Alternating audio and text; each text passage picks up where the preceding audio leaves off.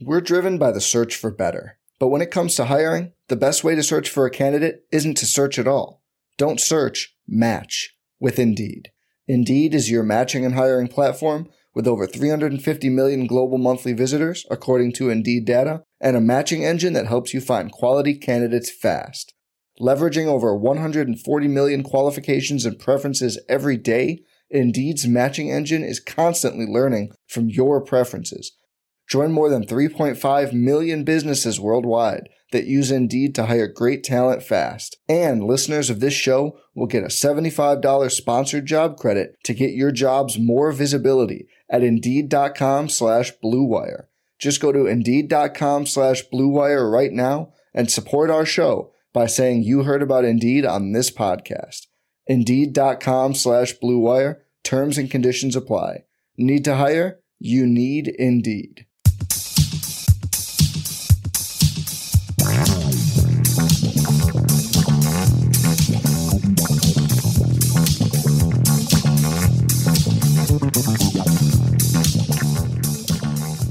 Good morning.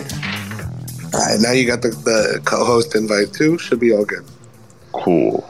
There we go. Uh, maybe we should play some music while we let wait wait for people to file in. Yeah, will, will we get copyrighted if I if I get like some smooth jazz on? You know. Well, well I was gonna say to and GMAC that he could uh, exclude this part, and then we so we don't get um we don't get shadow banned. Although then again, this app is, is like the Wild West now, so who cares? Uh, let's see here. What do I got? No, I'm not gonna do that. What do I got? Eh, what do I got here? I listened to some tunes last night, and uh, eh. what do I got? No, I'm not gonna do that. I'm not going to do that. Actually, I'll play All right. I don't know if you guys can hear that. We can. All right. We'll give like two more minutes and then we can start at 11.05. And yes, GMAC, you can cut all this because we're not trying to get uh, Universal Music Group up our ass.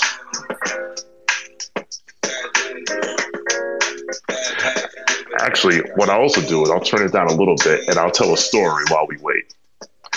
So, I don't know if you all remembered, but I had a uh, week one of the NFL season. We discovered we had a mouse in our house. Like literally, I was getting ready to go to the bar week one, and my wife is like, "Come look at this," and there is a a loaf of bread, and it's clearly something had chewed through the plastic and ate it. So I was like, "All right." So I was like, "I'm I I'm not a mouse person. Like I do not. No, no, nope." So I went and I went to Home Depot and I bought traps. I bought glue traps, snap traps, all types of stuff. Could not catch this mouse for like three weeks my wife, and this is why you should always listen to your wife. She goes and she buys those ultrasound thing that you can plug into the wall, and it creates like this ultrasound. And apparently, like mice don't like it. Mouse disappears from our house. We see no sign of the mouse. So like, okay, maybe he left. No, the motherfucker moved into my garage and set up shop in my garage. He's mobile. Yes. And what happened was like literally, I opened the garage one day. I just saw something like dart into a corner. I was like, "This dude is in the garage," and I was getting my basement renovated, so all the stuff was in the garage. So like, I had all this clutter. So I put all these traps down all over the garage, like, and I put like peanut butter on them. He doesn't run on them. Doesn't run on them at all. And I'm like, this can't be. Like one day, and then one day, like I opened the garage door, and I actually saw the mouse because there's like this little corner where there's like this little column corner and there's like a hole down there. And I actually saw the mouse run because I put the mouse trap like right in front of it, right? I actually saw the mouse run around the trap, climb up the wall, and climb around it. I was like, oh, I got a smart motherfucker here. Okay.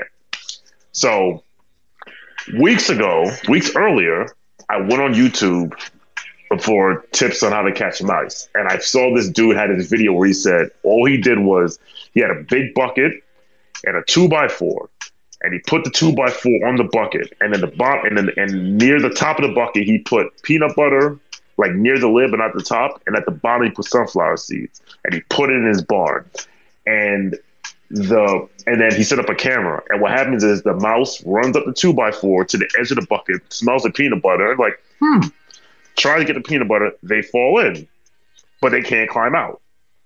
So he sells this contraption. It's like twenty dollars. You put this thing so you put this you put this you create a special lid. You put the lid on top of a bucket. And then and there's a little ramp.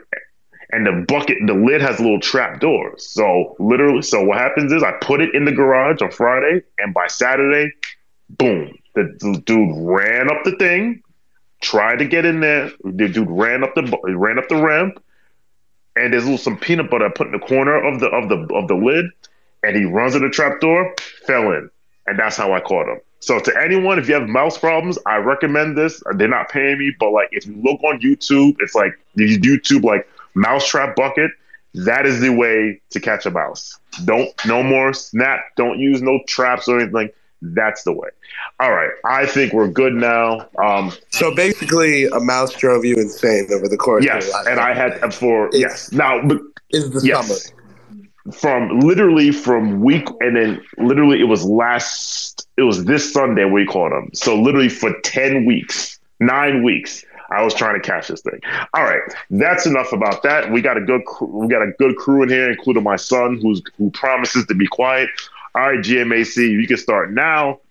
Ladies and gentlemen, boys and girls, children of all ages, welcome to KFS Study Hall. My name is Sean the W. Thank you for joining me. And I'm joined by my co-host who I I appreciate the fact that he can wake up at 10:57 a.m. to be on time for this every Saturday because he is a college student and he should be sleeping. That's Chris Persiani. As, as long as you know that I'm waking up just pure minutes before the show starts, then we're good. Bro, I don't need you to wake up at 10. Like, listen, I've been up since like 8. I've been up since 8:45 and that's late for me. Um, so yes, that's fine. All right, let's get into it. Um, we're gonna try and see if we can wrap this up in about and by uh, the top of the hour. Uh, quick shout out to everyone in here, including my man Dutch. I see you, uh, Jeremy E, who was here, who, who heard my entire story about the mouse. R. Clark, uh, Leon Rose Stan account. Um, welcome, welcome, welcome, welcome, welcome. Uh, so hold and oh and my son is bringing me my breakfast. He is a sweetheart. Thank you very much. Wow. Yes uh so wow. yes um i'm gonna tweet this really quick. All right so let's let's start with um let's quickly review this past week. Um last night we played the pistons and won which was somewhat underwhelming we all know what happened on Wednesday in front of a national TV audience. The Knicks decided to embarrass us again because that's what they want to do. And on Monday, we kicked the dog, you know what? Actually, there's actually, because we did it on Friday, there have been one, two, three, four, five. There have been five games since we last got together. Uh, so let me recap those really quickly. Uh, the Sixers beat the Sixers we beat the Sixers 106 104 in in in the uh, Tom Thibodeau kitchen sink game, as I want to call it. Uh, we lost at home to the Celtics 133 118 when the Celtics decided to hit a record 27 threes. Sam Hauser just hit another one. Um, the we beat the Minnesota Timberwolves in Minnesota 120 to 107. Uh, we know what happened on Wednesday. We're not going to talk about Wednesday in Brooklyn. And then last night we beat the Pistons 112, 121 112. Chris Persiani, your thoughts on the last five games? Oh, I mean, listen, I want to start with your kitchen sink game. Um, that was encouraging and for multiple reasons. One, the fact that Thibodeau felt propelled to try these things out. You know, I don't know if this was like a nerd catharsis for him where he was like, you know what? These losers keep telling me to play Obi and Randall. Screw it. I'm just going to try it. I'm just going to do it. And um, he, he actually gave it a shot. and it worked. So, uh, all right.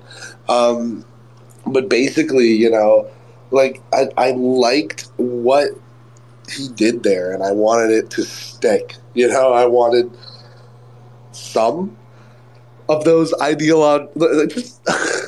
I just wanted at least like one of his ideas from that insane game to stick.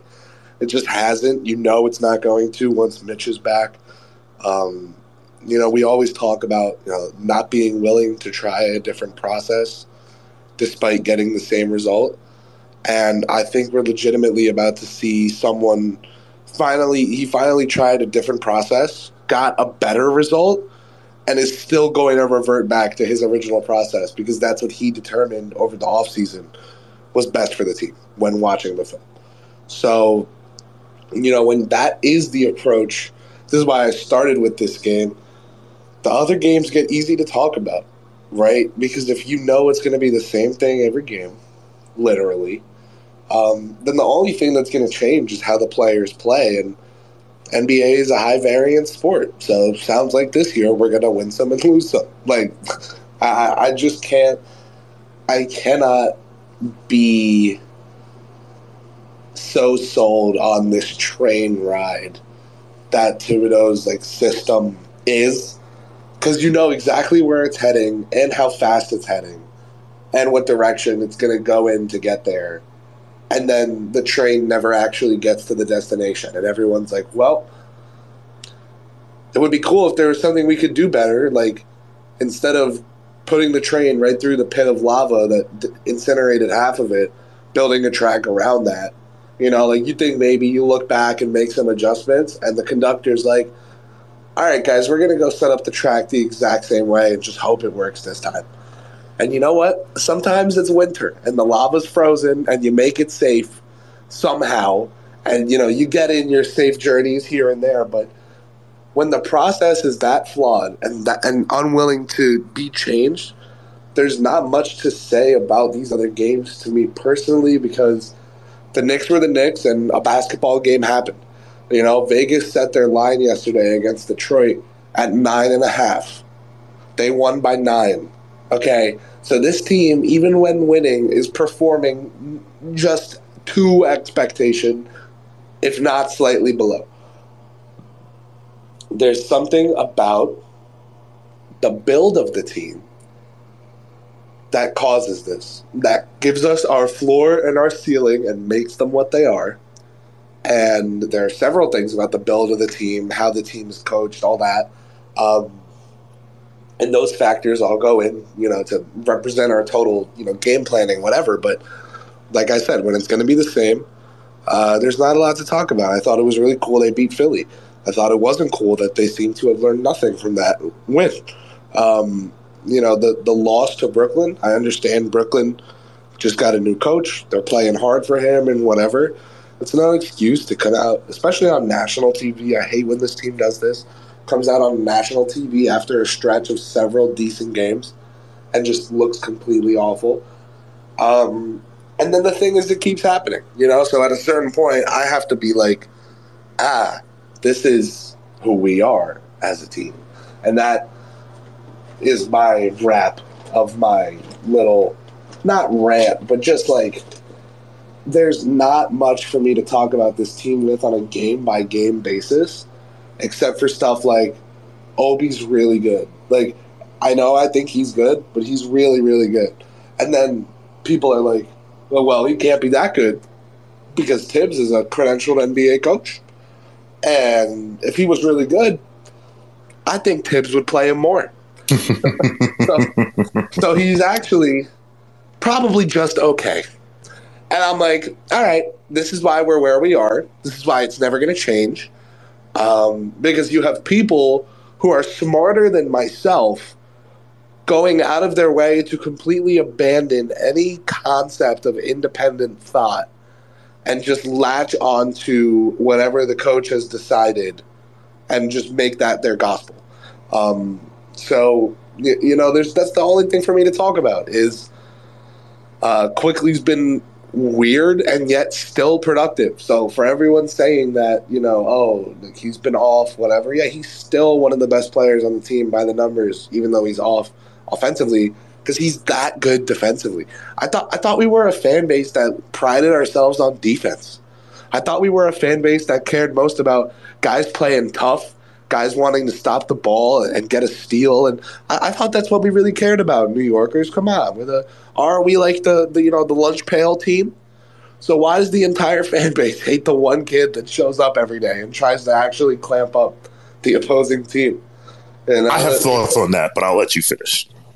I, I, I, you, just for a reference, that game I was at against Atlanta, um, th- there was one New York player who very clearly had the best defensive performance on Trae Young, and it was Quickley, who more than held him down when matched onto him. So, and I know Young got hurt that game, so we didn't get the biggest sample size. Um, but just physically, like eye test, like Quickley had him on lockdown because he's six. He's six three with a six nine wingspan. He has the determination to defend. He has the mindset to do it, which we know a lot of guys just straight up don't. Um, and he's good at it, you know. So that that'll be that'll be my thing. Is is uh, Obi and Quickley look really good, but you know, sometimes you're not allowed to talk about it because Julius and whoever the hell else may look also not bad. So, you know. Tell why you mad, son. It's uh it's a lot. It's a lot because now you have Ian Begley for like the second, third straight year coming out and saying that there are teams calling the Knicks about Immanuel Quickley. And it's like, if you asked me today, out of Barrett, Grimes, Toppin, Quickley, Sims, this whole group of young guys, if there's one, and I'm not counting Deuce or Rokas in this group, but the rest of the young guys, if you ask me today to bet on one that's not here next year, I'd probably bet on Quick.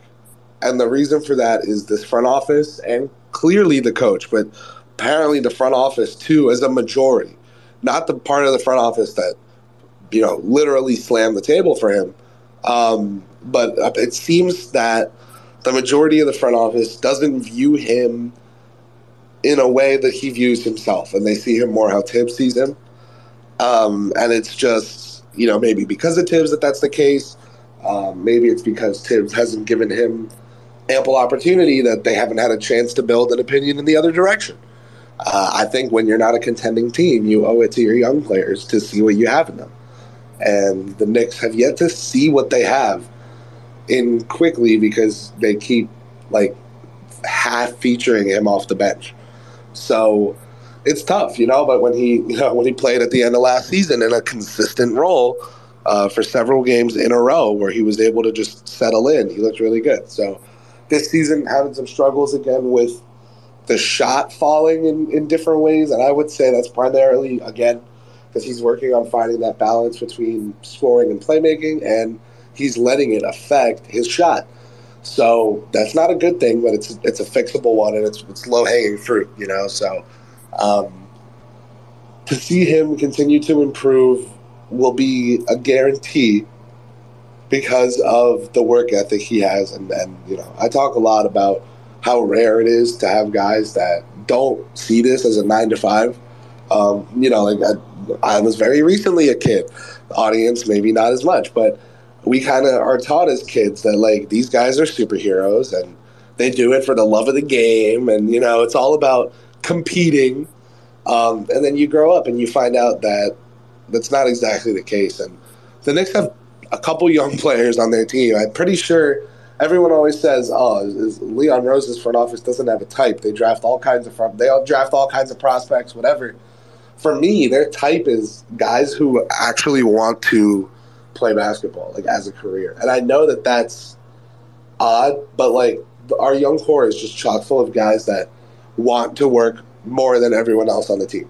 And I think getting a bunch of those guys in a room together is really good for breeding competition and stuff. So, um, you know, I'll kind of tie this all in here by saying I like what's going on with our young players and they're developing and just they're still not getting trusted with that development. We saw four games into the season, seven games into the season, sorry. Seven games into the season, Immanuel Quickley got a demotion from first guard off the bench. And it was Derrick Rose now instead. Now I like Derrick Rose.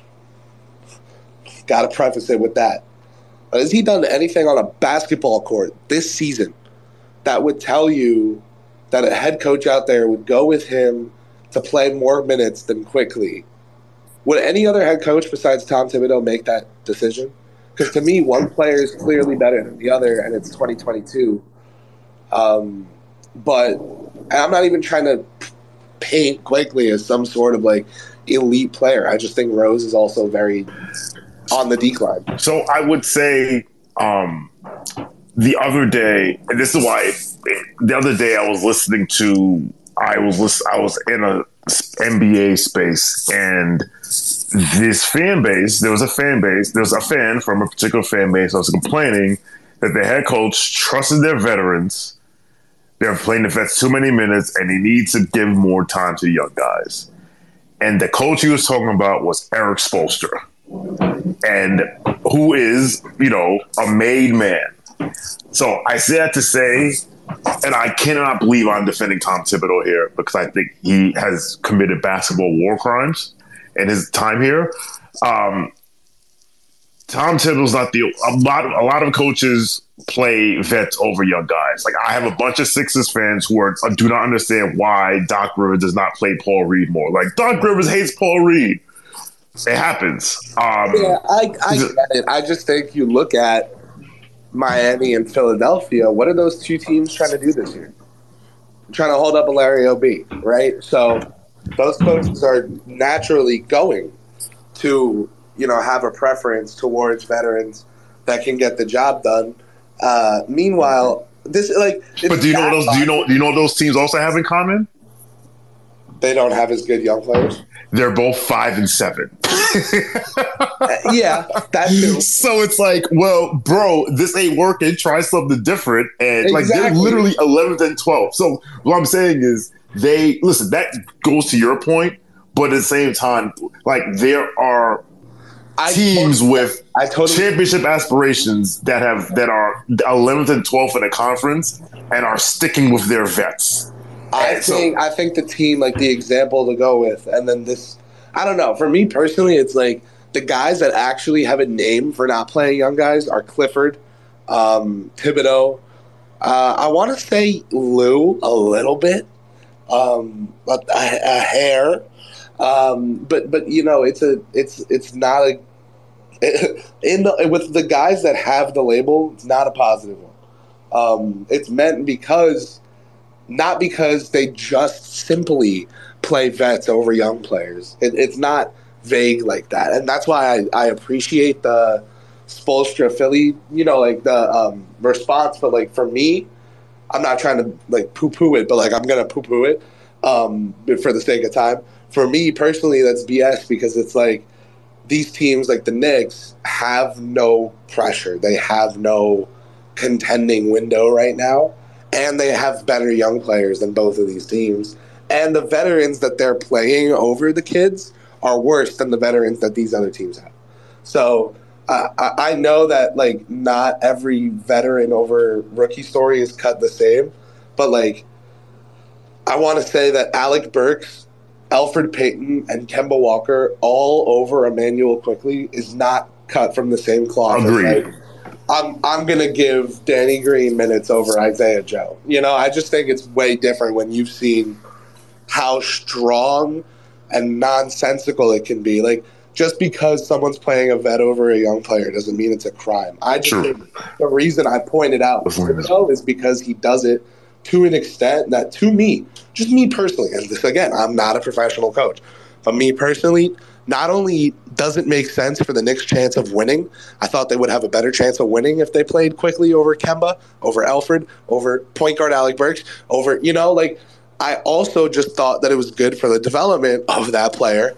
I, right. I don't think that it equates to tanking, and that's that on that. So I will say, here's what I'll say. Um, So, regards to quickly, and I like Immanuel Quickley um, a lot. Uh, there was a pushback on the on the Bird app if you try to say that Immanuel Quickley wasn't doing very well. Like, like uh, first of all, every player on this damn team has a hive. Everyone, which is and and, and the hives are becoming untenable, right? And you would push back on certain players and say like certain players need to do better, and it's like, no, you're a hater. This and third.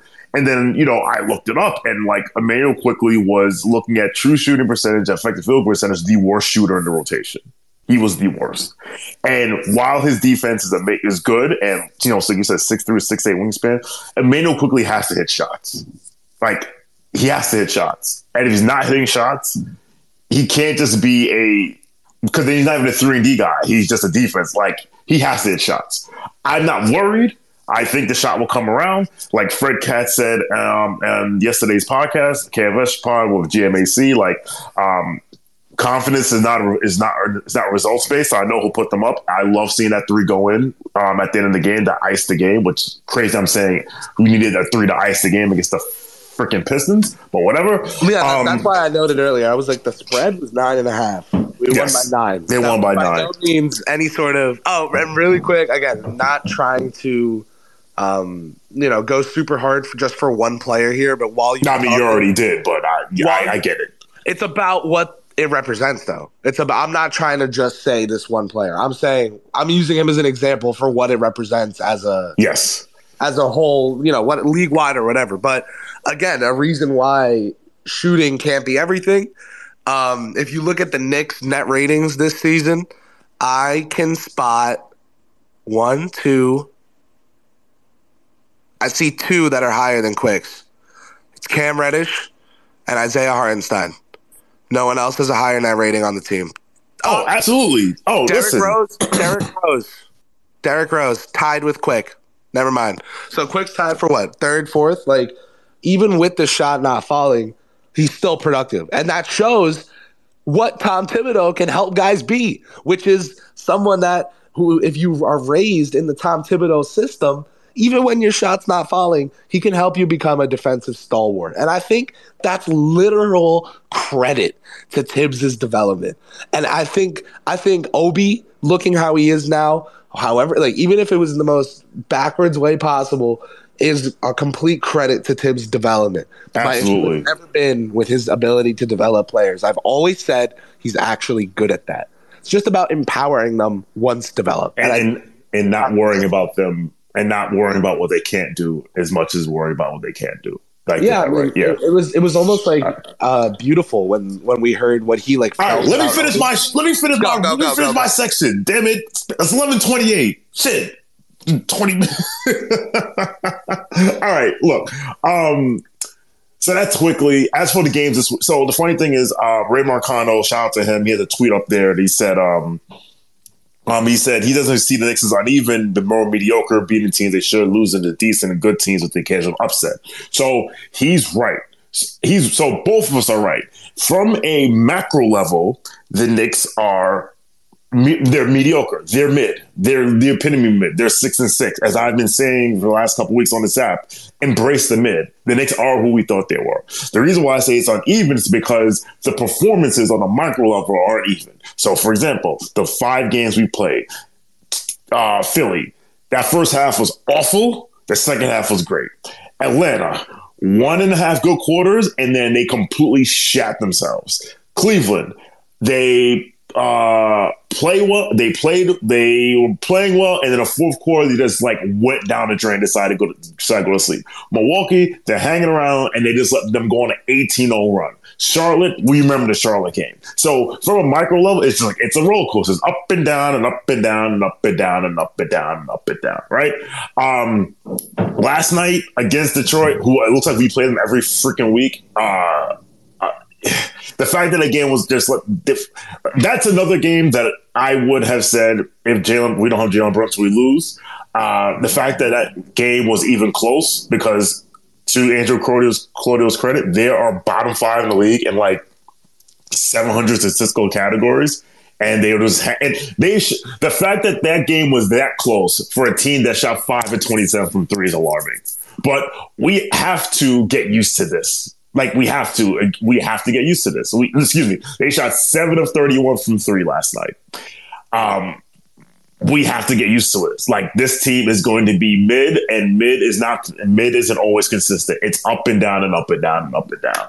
Um, the Brooklyn game, like I said, is a freaking embarrassment. Uh, just don't embarrass me. Like I don't need you to like. That's I said it on its timeline. That is their bowl game. That is the game. They they want to win that game more than we want to win our game. They want to beat us more than we want to beat them. And they came out Kevin came out ready to play, and we did not come ready to play. We didn't. Well, we got. I guess we got national TV, uh, national TV Julius because he wanted to go. He thought he was going mono mono with Kevin Durant, um, which might have been a complete mind trick. But uh, like, it's just like just get ready for un. Is this is going to be an uneven season? There's going to be ups and downs and ups and downs and ups and downs. It's not going to be like the We Here season where they played hard damn near every night, gave effort, and when they lost, it was like, all right, they lost, but they played hard. They just lost to a better team, or some bounces didn't go their way, or there's some shitty ref calls. This is literally like, wow, you decided to go to sleep for 10 minutes. You decided to not have energy. You decided to not guard threes. You decided to go back to revert to last year. Um, so just prepare for that that's all right. That's that. That is the recap for this past week. We are way over schedule. Kevin Danishevsky, I see you. We're gonna get into our question of the day, and then we will open up the floor. Um, so I posted the poll on. I posted a poll yesterday under the Canvas account. It's on the jumbotron. If you have time to vote, you can still vote. Right now, what is the Knicks' biggest problem? One player, the entire roster, the head coach, the front office is something I missed. For me, right now, the biggest problem is Julius Randle. And what I mean by that is, let me be clear. Julius Randle is not a bad basketball player. I don't hate Julius Randle. I don't like. I recognize what he's done for us at the as the like 2021 will always be was, was, was you know the almighty fourth seed as as as it is referred to by some some people. Um, but the reason why I say he's the biggest problem, and listen, we have more than one problem. Yeah, I'm not gonna say he's the only problem, but the reason why I say he's the biggest problem because if he were not on the team, if he were simply no longer on the team, it would actually empower and allow certain changes to be made that could help in the development and improvement of the of the organization as a whole. What do I mean by that? You know, looking back on Ju- looking back on Julius's um career, I would say his best two years are clearly the his All NBA second team year and his year in New Orleans, and those team and those years were completely different and those years were different because in New Orleans he was a six man, small ball five, um, not rim running, um, pick and roll, roll to basket guy playing next to uh, Anthony Davis on lines, but it was really good, shot very, shot really efficiently, and then obviously 2021 he had he turned into Larry Bird, as I want to say, because he became the second player in NBA history to average 24, 10, and 5 on 41% shooting from three the role that best suits Julius Randle as a basketball player is closer to what we saw in New Orleans than what we saw his, his All NBA season. That guy from the All NBA season is not coming back. That season is the outlier. That season is the aberration. And that's fine. It happens. Julius Randle is never going to accept a role like he did in New Orleans on this team. And I don't blame him. I wouldn't either. If I was a king of New York for a year, I wouldn't go back to it. But because of that, be, because of that season, he, he now has carte blanche to I mean he has the most I think he has the most uses on the team. Um, he is in in the league. He is 40th in usage. Uh, the only guys ahead of him are like Harden, Jokic, Westbrook, um, DeRozan, Ingram, Pascal, um, like guys who like make sense. If and and I know there's this idea that like we should just bench him, but we're not because of optics. Um, that's not happening. Nor would most other teams bench him. And please don't tell me what Miami Heat did with uh, with, with Duncan Robinson. Duncan Robinson is not on the level of Julius Randle. Um, the second one, you're not going to bench your best player. Two, the minute you bench Julius Randle, he becomes the worst contract in the league, hands down. So you can't say you want Julius Randle traded and then say we're going to bench him and then ask for a first round pick or what what have you. But listen, when I look at the other factors of the organization, and listen, they all have their warts. The head coach has their warts. Uh, other players on the roster have their warts. The front office has the warts. The team president has his warts. If Jules are no longer on the team, it would one give Obi Toppin the eighth pick in the 2020 draft, who has played, shout out to Nick Take Jake, who has played the least amount of minutes of rotation players from his draft class. The time to actually not only get more, but it forces the head coach to design plays, to design things for him. Because one thing I will say about the head coach, the head coach, and this is why he's frustrated. You say he is the problem. I wouldn't blame you because if you, the head coach has shown in his career that if forced to, he can draw up some. He can draw up, a strategy to put players in the best position to succeed. He made Joakim Noah an MVP candidate the year Derrick Rose is out. If you don't believe me, go look it up. He can do it. The problem is he's a 64 year old man and he's set in his ways. But if you remove, like, if you remove him, if you were to remove Julius, he's not going to try to play Obi Toppin the same way he plays Julius Randle. He will say, Obi, maybe I'll actually run a run a freaking pick and roll for you once in a while.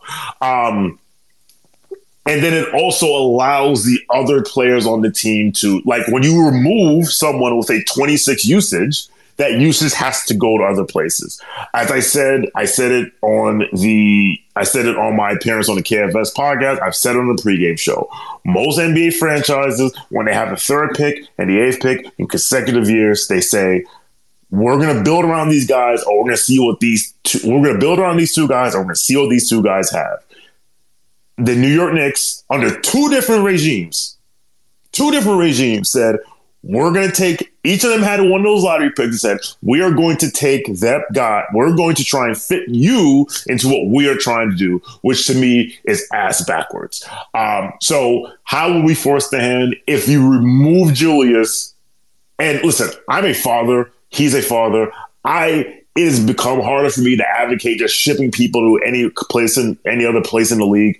You know, like he has a family, he has children. You know, we all see Kyden. Like I'm like, like now Kyden has to move to Sacramento or Utah or Phoenix or Dallas or whatever. Like, nah, that's up. That's you know, that's that's that's disruptive, right? Like I've moved twice in the last four years, and it was only like hundred miles away, and it's disruptive. But to me, there would be, there is a world where things not that we become a 54 win team if that happens, but it actually puts the the the the franchise could actually move forward if he were no longer on the team. Hey guys, quick break to tell you about WynnBET, the official sports book of Knicks Film School. Ready to win money and boost your odds? WynnBET is now live in Arizona, Colorado, Indiana, Louisiana, Michigan, New Jersey, New York, Tennessee, and Virginia. We're bringing the excitement of Wynn Las Vegas to online sports betting and casino play. Exclusive rewards are right at your fingertips with Wynn Rewards on WynnBET. Get in on all your favorite teams, players, and sports from the NFL, NBA, MLB, NHL, golf, MMA, the WNBA, college football, and more. Great promos, odds, and payouts are happening right now at WynnBET. From boosted same game parlays to live in game odds on every major sport, WynnBET has what you need to win. Ready to play? Sign up today to receive a special offer. Bet 100, win 100. Download the WynnBET app now or visit WYNNBet.com.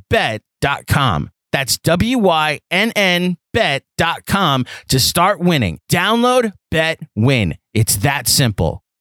We're driven by the search for better. But when it comes to hiring, the best way to search for a candidate isn't to search at all. Don't search, match with Indeed. Indeed is your matching and hiring platform with over 350 million global monthly visitors, according to Indeed data, and a matching engine that helps you find quality candidates fast. Leveraging over 140 million qualifications and preferences every day, Indeed's matching engine is constantly learning from your preferences. Join more than 3.5 million businesses worldwide that use Indeed to hire great talent fast. And listeners of this show will get a $75 sponsored job credit to get your jobs more visibility at Indeed.com slash BlueWire. Just go to Indeed.com slash BlueWire right now and support our show by saying you heard about Indeed on this podcast. Indeed.com slash BlueWire. Terms and conditions apply. Need to hire? You need Indeed. I will now ask Chris what he thinks his his what he thinks his the Knicks' biggest problem, and then we'll open up to the audience. For sure. Um, listen, I, I want to go right to one of your points that you brought up um, in how if Randle was out, then Toppin would actually be able to have opportunity. Um, which is a very fair statement, right? like, makes a lot of sense to everyone. Why is that the case? Why are we so as a as a group here discussing this? Why are we so taking it for granted that the two can't play together and that it has to be one or the other? Why is it so imprinted in our brains that two athletic NBA forwards who can both kind of shoot, space the floor a little bit. One way more of an off-ball guy, the other way more of an on-ball guy. Uh, they kind of sound like they could play together, don't they? Even if just for five, four minutes a game. Four minutes, four out of forty-eight. That's a twelfth, right? A twelfth of the game. Throw out Brunson, Quickley, Reddish, Toppin, Randle, right? So these these things to me go back to the front office if you want everything obviously leads back to the front office right but if you want to talk about including them including their own like existence what the biggest issue is right now to me like any other coach is going to come in and try to get Obi and Randle to work and try different lineup combinations out even if just as a reason to see who they have on their team try different things out. And I think they might accidentally stumble upon better lineup combinations than the one that the Knicks started their season with. So for me personally, talking about, you know, not trying to fit people into roles, but finding roles for them based on what they can do, that's the job of an NBA coach. Um, but we had to hear that Obi Toppin was not an NBA player for two seasons because he couldn't dress up as Nic Batum and just shoot in the corner the whole game. You know, so when there's a clear, clear lack of interest and not even just optimizing, but deploying to any extent your talent just because of their age, and you're supposed to be a young team that's rebuilding, those two don't go together to me. I think it's possible to be a fun and good team that plays the young players. I don't believe I don't believe in what I see as a false equivalency of playing the young players as tanking. A lot of people are like, "Oh, well, what would you do if we fired Thibs? Just play all the young guys and tank?" It's like my brother in Christ. Uh, playing the young kids would have been uh, objectively better for the team last season. Like we know that because we saw them do it and it was objectively better because the players were better than the vets getting played. Uh, yes, after the Brooklyn game, after after the Brooklyn game, should have done it. So so for me, it's like, okay, well, I'm not even trying to sit here and say it's a guarantee that the team could be better um, if they tried these different lineups or whatever. But it would be nice to know, wouldn't it? And it's yes, that's the yes, absolutely. When you're not a contending team, you don't have the pressure to win now. You have pressure to get some wins on the board but you can do that by playing talented players and, and I just think that right now the team's biggest issue on a night to night basis is the fact that opposing teams know their exact game plan, their exact rotation pattern, and exactly how to plan for this Knick team. I think the biggest issue with this Knick team today is not Julius Randle convincing himself that he's in a one on one battle with Kevin Durant, despite the fact that his team was down 30. To me, it's Julius Randle's head coach matching every second of Kevin Durant's time on the court with Julius Randle's time on the court. Uh, that is a direct enabling. Can, can I ask, you know, like uh, just to the audience right now, would any of you evaluate Julius Randle and Kevin Durant on the same level offensively or close to it? Because I'm pretty sure the answer is no, right? So, how, as a group of Twitter users, did we just make a better talent evaluation than an NBA head coach? I'm not trying to say we could all sit here as a group and do the job. It's a really hard job. But me personally, I know there's dozens of people out there hungry for an opportunity to coach a team that will try to optimize this roster's talent. And, you know, I always say this the little kid analogy, you know, it's like we've got the wooden box and all the colored shapes, and we are like the New York Knicks would rather teach a baby how to use like hardcore building gear and tools to carve out a hole in the wooden box with a chainsaw that would fit the wooden block as opposed to just flipping it over and finding the hole shaped like the freaking star. Like they would rather get a little, you know, like a like a laser to carve out the right shape than they would just look at something from a different angle. So if we're so stuck at this specific angle, this specific viewpoint, and we know what it looks like from here, we know what the view is from here, and there's a giant freaking parking lot covering the view of the beach. Like, there's nothing good in sight, right? I think maybe someone who is willing to view this team from a different perspective than just one um, could be a real benefit on a day to day basis, a day to day basis for this Knicks team. Now, if you want to, you know, talk long term, I might have a different answer, whatever. Day to day, right now, my biggest issue, the head coach. And honestly, and we'll get to the um, we'll get to the people who requested. Like, I wouldn't be angry at that. I just think that if there is, if you remove, I think if you remove the head coach and replace with another one, you are more likely to see more of the same than if you removed the player and just if just removed him and then forced the head coach to but this work around him. would never have existed.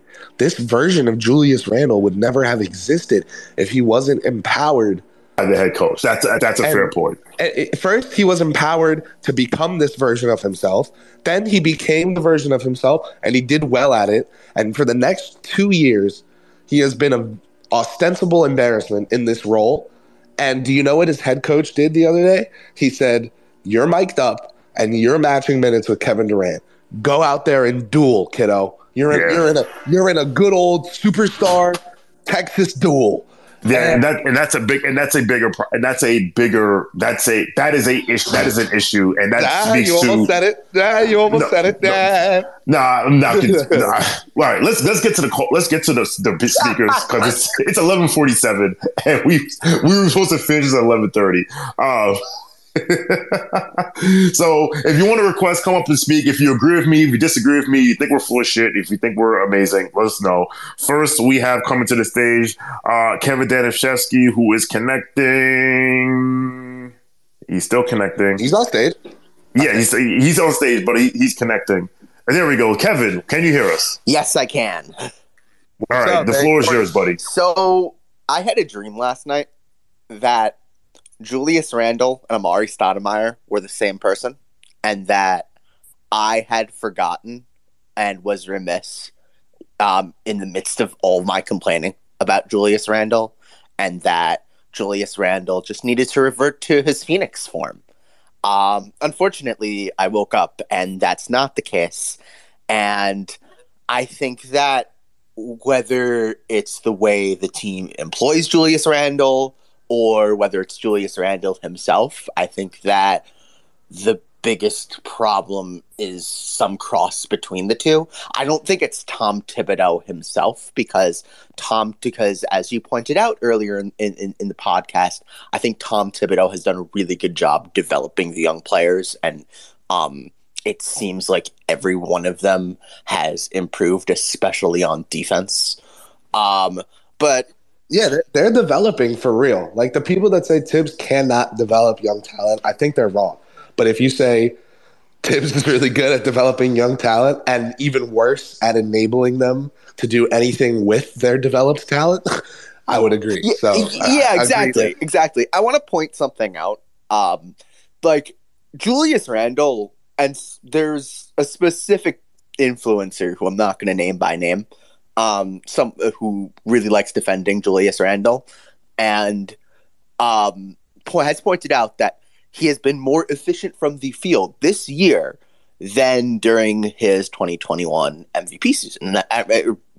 Top five, top six MVP season, and that's true. I genuinely don't even know who you're talking about because I haven't seen. I am not going like to name, but they should get a job. I am. I am not going to name they, names. They should get a job. D- DM me. D- I'll DM, me. I'll, I'll, I'll, I literally listen. I literally like Julius Randle somehow. Like I, I, it's the thing is when he's on, that's my favorite kind of basketball player to watch. Is a big forward who can pass, who can everything. So I'm like a sucker for when he's hot, you know. But that that's just like just watch the games and exactly. see that he's a notable exactly. worst player. And, and, and, I don't understand how you don't watch the games and not and not get this insofar as yes, he's points per shot attempt is better than during his 2021 season. However, if you watch the games, you would understand that when they had just when the one player who was hitting threes on that team was Isaiah Livers with five minutes left in the game, and you leave Isaiah Livers multiple times wide open from three po- from three pointer when he is your man, and don't really make an effort to cross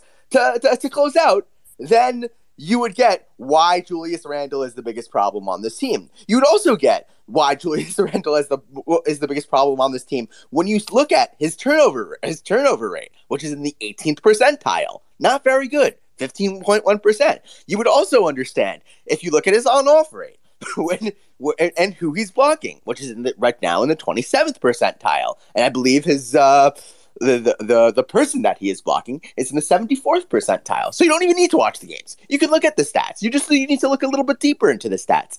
And um he's a frustrating player to watch. Um even but I would lean more towards the way that he is employed because he's clearly really talented, and I would argue that he is either the second most. If you want to say Brunson's more talented, if you want to say he's more he, he's more talented, sometimes Brunson looks like 2021 Randle in a six one body. Um, I, I, someone someone said that over the offseason, and I love that. Yeah, like the way Brunson just just makes mid range shots at will and gets to his spot is so impressive. Um, and also the way he finds people is re- and runs the offense. I saw someone say that like that that like he, Brunson can't run an offense, which is absurd. Um, uh, Brunson is in the 97th percentile um, for for turn and turnover rate, and um, there is a gentleman. Yes, there is a gentleman who thinks he's a she's just a six one shooting guard. I'm not going to say his name. He knows he knows who he is. Uh, we'll we'll see him later. But yeah, yeah, yeah. And, in the seven and and Brunson's assist percentile is in the seventy first percentile. Is in the seventy first. Uh, and for point guards, um, so yeah, I would really like to see them get Julius Randle off this team. Um, I think that would. I don't know if that would make the. I would if that would improve them as a team but I know that would make them eminently more watchable. And all I want the Knicks to be this year, whether they win 25 games or 45 games or 53 wins, um, is watchable. Thank you, Kevin. Appreciate it. And yes, I, I, I believe they would be eminently, eminently more watch, watchable. And the, uh, the reason why I lean slightly toward Julius than the head coach is because the head coach has coached 11 seasons.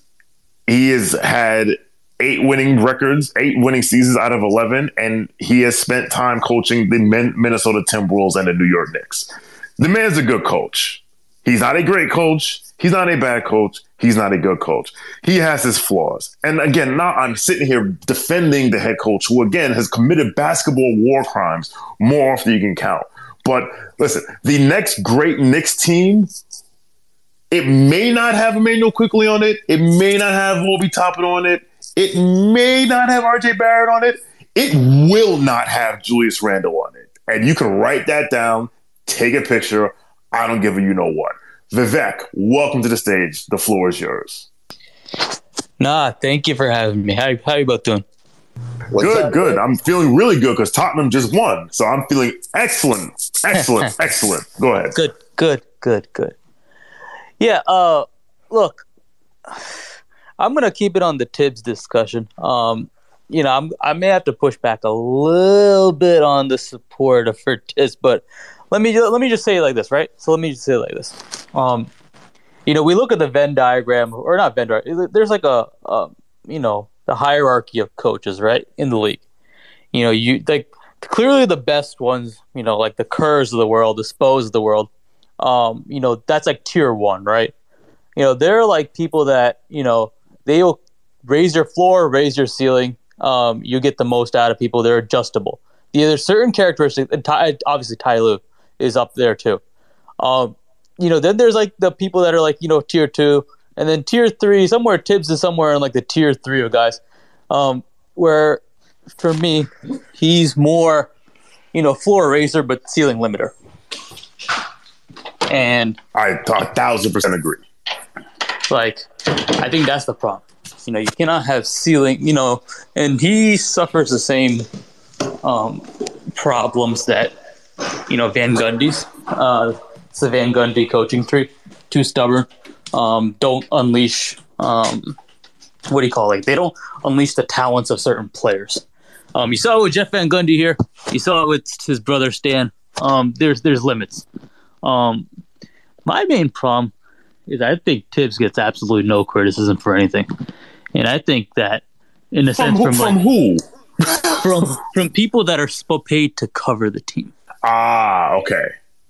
And I, my problem is if you look at any coverage of other teams, and I'm I'm specifically mentioning the Sixers, um, the Bulls, um, even the Lakers, um, you know, uh, the Nets. Actually, quite ironically enough, you will see people criticizing the coaches, but somehow, you know, when it comes to the Knicks, there's a level of immunity because people are so willing to blame Dolan first, and they'll always blame everybody else except for the coach.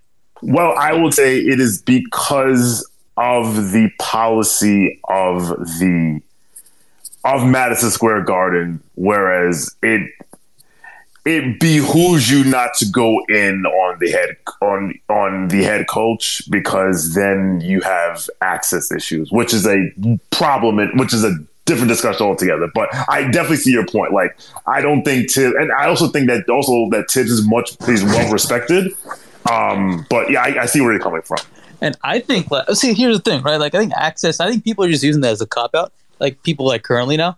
Um, I think that you know, like I'm, I'm imploring, you know, KFS is a friend of the pod, I guess, Fred Katz. You know, I'm pretty sure his mailbag was full of Thibs questions. I want him to, you know, I want him to go, I want him to go as hard as Chris did when he when he interviewed uh, when he was in the press pass. So what was it last week or the week before? You know, somewhat, you know, Chris has the toughest questions of the year so far, then you know, what are we saying about the what what, what are we saying about the press corps this year? Well, I mean that's because Chris is a kid and he has no fear. And then when they put him in when they put him in access jail, then he'll learn to listen. But no, I I I, no, I, I totally get your point. Um, I do think that there, I do think more questions could be asked of the head coach. Absolutely. Um, I do think that the head coach, like I said, the head coach has his, he has his limits, and and and and, and I'll say this: you made a very good point about the floor raiser versus the ceiling raiser, and he's a he clearly is a floor raiser, but he's he's a ceiling limiter. The the issue is, and this is where the front office gets got to get you know got to catch some strays, is that this front office is perfectly fine with a limited ceiling because this front office this season is striving for mid. That's what their that their goal is mid, competitive mid, but mid. Uh, I think G, uh, Andrew Claudio said it. And uh, Vivek, can you mute your mic? I'm getting some feedback. Um, Claudio said this on the podcast with Fred Katz yesterday. Is like, yo, this season might be the eat your vegetable season. Like, it, and, and, then we said that I was like, you know something, he might be right. And like, and that's why I said early, like, if we live and die of this team every single every single game for 82 games, and we're super reactive, it's to drive us up the wall. Like, we're like the performances are going to be uneven, but the the organization is perfectly fine with our limited ceiling because they have from day one have tried to get to the middle. And whether you think that's a good thing or a bad thing, because I've seen teams stay in the middle and not do jack. And I've seen teams stay in the middle and then get really good. Miami stays in the middle. Houston stayed in the middle. The Nets stayed in the middle. And then they were in position to do something. So um, I think we're just frustrated because it's been 20 years of just like junk. And we just like to see, we would just like to have a fun team to root for and, we recognize that part of the reason why the team isn't that fun is because of some of the players that we employ and the coach that we have and what have you. But um, it, I, I, see, but I think the the the the, this, the the organization has chosen mid, and that's why I say hashtag embrace the mid. Let me let me let me end it up with a two parter, right? So, I think for one, I agree with what you're saying. Um, I think when it comes to Thibs, I think the thing that frustrates most of us is that you know, we've seen what he failed at as a coach, um, and what were the weaknesses of his teams in, you know, Chicago, Minnesota, etc. And you still see those weaknesses here, um, whether it comes to like you know blowing fourth, you know, second half leads, big leads, um, you know, super tight rotations, hockey subs, all this other stuff. You know, things he didn't learn. Um, he's still doing it, so he's repeating the same mistakes. Um, that's the one problem. Second problem. Um, you know, the front office thinks a fair point. Um, the best analogy I have is like if you think of like you know someone managing like uh like your financial accounts right? You're like a financial broker or whatever 401k administrator whatever it is. You know it's like the person that just like you know puts all their money in like a target fund or like a uh, uh like bonds or like t bills treasury bills or whatever compared to like you know actually trying to take some like risk in like growth stocks or whatever right? You know leon's basically like the type of guy who's basically putting the money into like these like super safe like you know uh, funds and stuff, and just you know, it's it's like he's not taking any risks. I think the problem is he needs to learn how to basically, uh, I wouldn't say backstab someone, but he needs to basically learn how to keep it real with a friend. Um, and you know, I think as an agent, um, you're basically not the not a coddler, um, but you're uh, you're a positive reinforcement type of guy. Um, I think as a front office person, you got to be a little more cold blooded. And uh, I think that's the area. I think, you know, I think Leon got to stop being that, you know, supportive family member, be more like a, you know, he got to focus more on the business. Um, so that, I mean, that's really what it, that's really what it boils down to. No, I think you're absolutely right. Um, there has been, I, and I've said before, um, and then we could probably wrap up because it's at the top of the hour. And Chris, I'll let you get any thoughts that you have to this. Um, the, I'm pretty sure that when Leon offered Tom the job, Tom made assurances. Tom was given assurances that they wouldn't tank, that they will try to win, that they'll try to be competitive.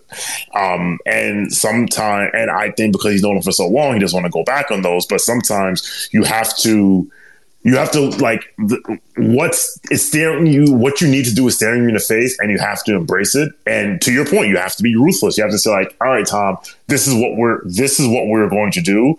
I know you may not like it. If you don't like it you know you can resign but this is what makes the most sense.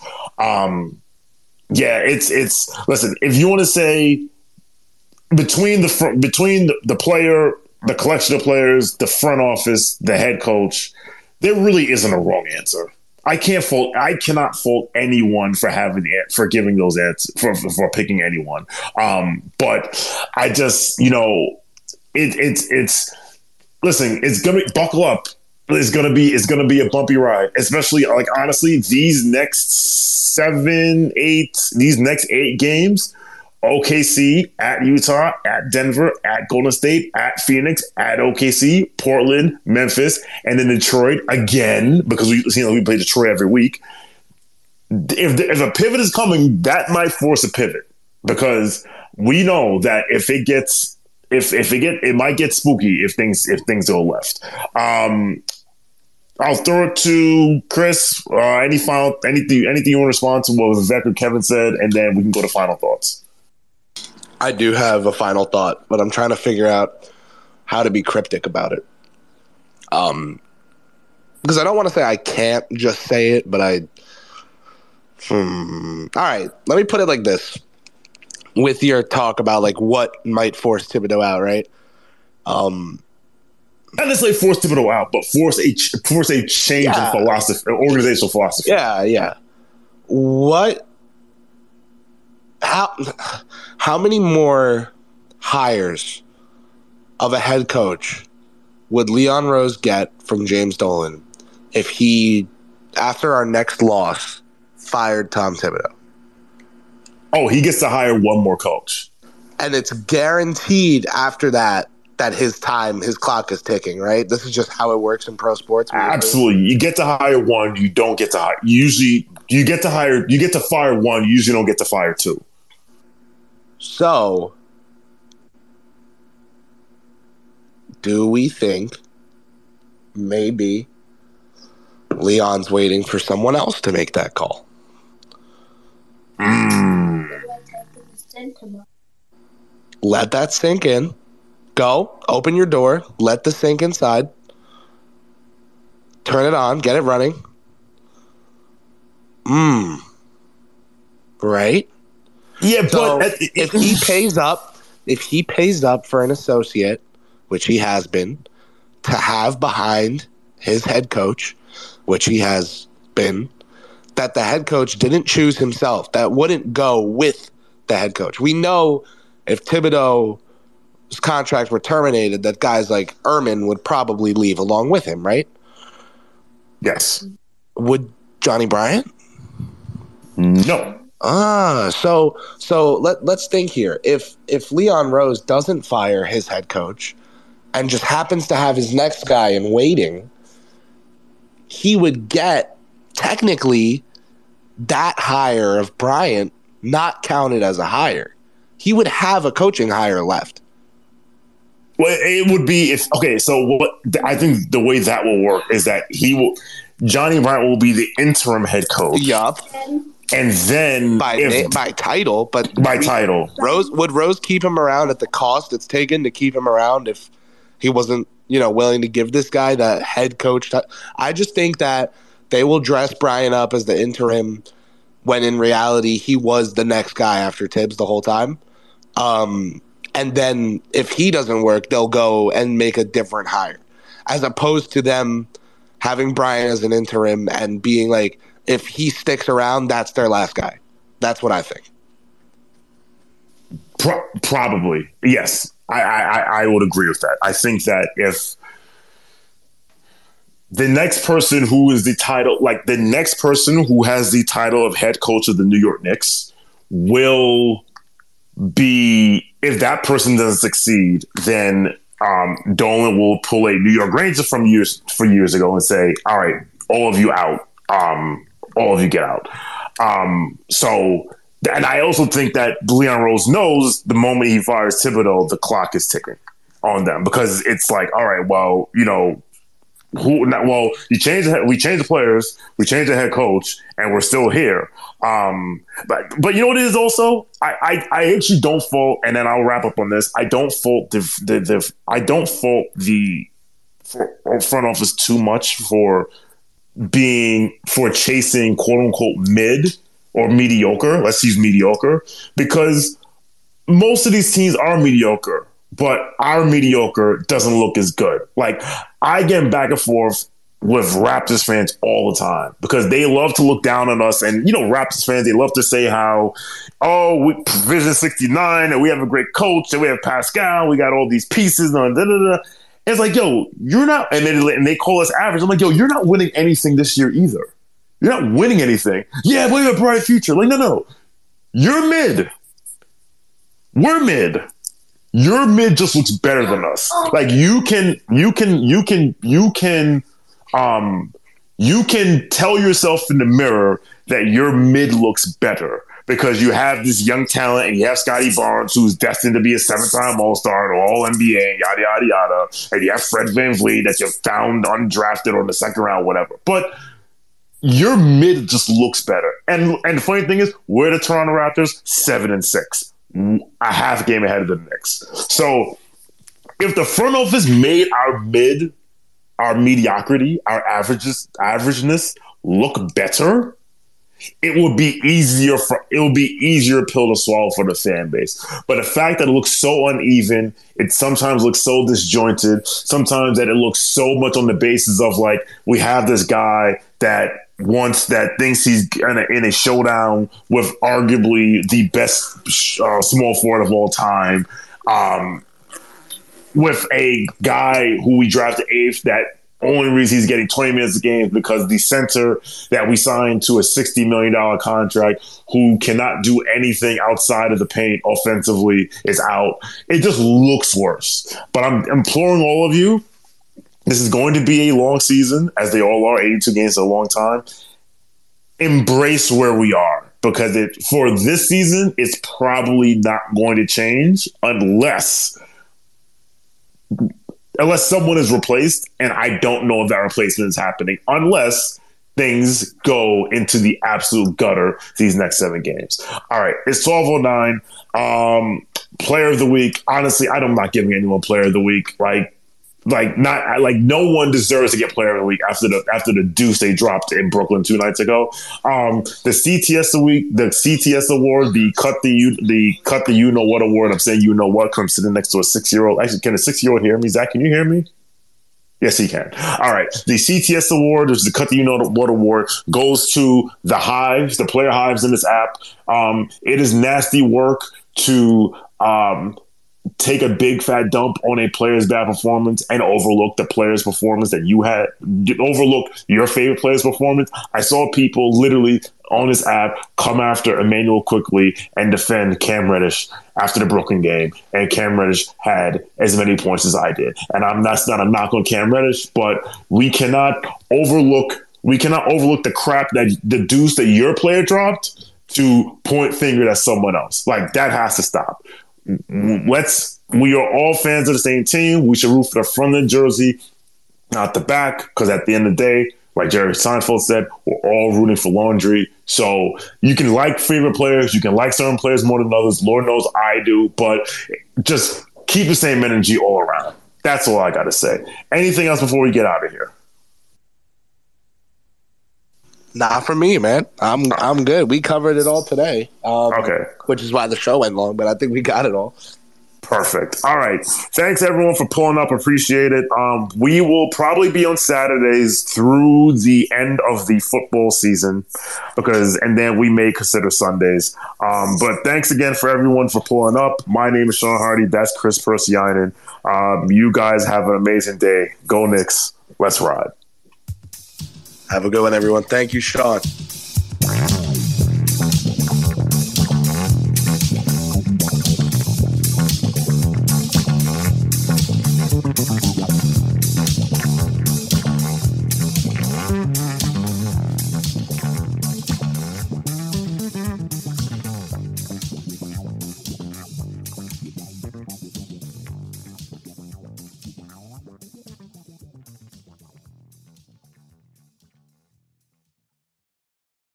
Mark Chapman. Welcome to the Planet Premier League podcast. Each week, Cesc Fabregas, Nedum Onuoha, and myself talk all things Premier League. As a player, you don't have time to talk. No. You don't have time to make a plan. You just need to deal with wave after wave after wave. We watched Coach Carter, and he said, "Oh, afterwards, the game's just about doing this for your teammates." And I remember looking around halfway through the film, and half the squad was asleep. Planet Premier League. Listen wherever you get your podcasts.